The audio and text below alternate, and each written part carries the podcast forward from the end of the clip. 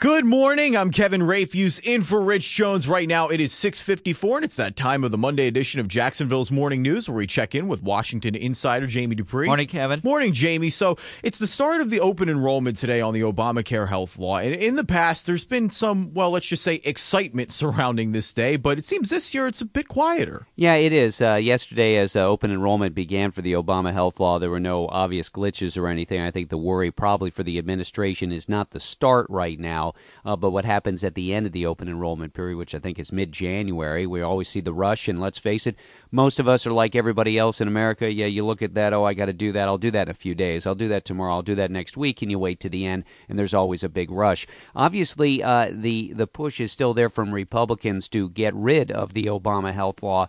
But as, as I wrote in my blog today, even with all of this, uh, the political fight that continues over it, the Republicans still have not really come up with their own plan that they had voted will vote on in the House or Senate. So at this point in time, it's still full steam ahead for the administration. They hope to register many more people in this enrollment period. And the other big news coming out of Washington this week, speaking of Republicans, is that a number of campaigns meeting together or meeting together and over the weekend, and now they're trying to negotiate directly with the TV networks and change the rules for the next upcoming GOP debates. Yeah, this was a very unusual group meeting of top officials from the Republicans running for the White House. Most of them upset with the way that last week's GOP debate was handled by CNBC.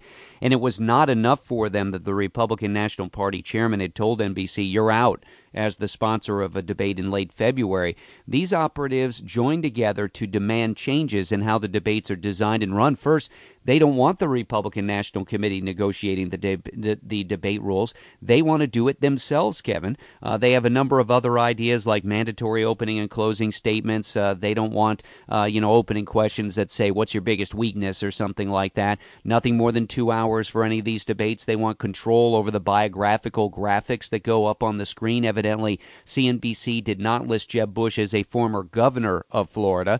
Uh, they want no props, no reaction shots of the audience or the moderators.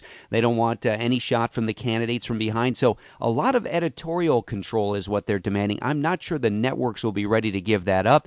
And one other interesting note all of this would apply to everybody except Fox News. The next debate will be on the Fox Business Network a week from today. And as you're following the latest from Washington, it seems like they're going to set their demands later to, to, the networks later this week. Yeah, they'll have a letter that'll go out at some point in time. I mean, you know, we'll see. Uh, the, heck, I was sort of thinking, why doesn't the Republican Party just set up their own uh, uh, debate, their own camera shots, their own everything, and take charge of it all and tell the networks if you want to put it on the air, go right ahead. It sure seems like it's getting to that point. Thank you, Jamie. We appreciate that. We'll connect again at 823. WOKV News Time is 657.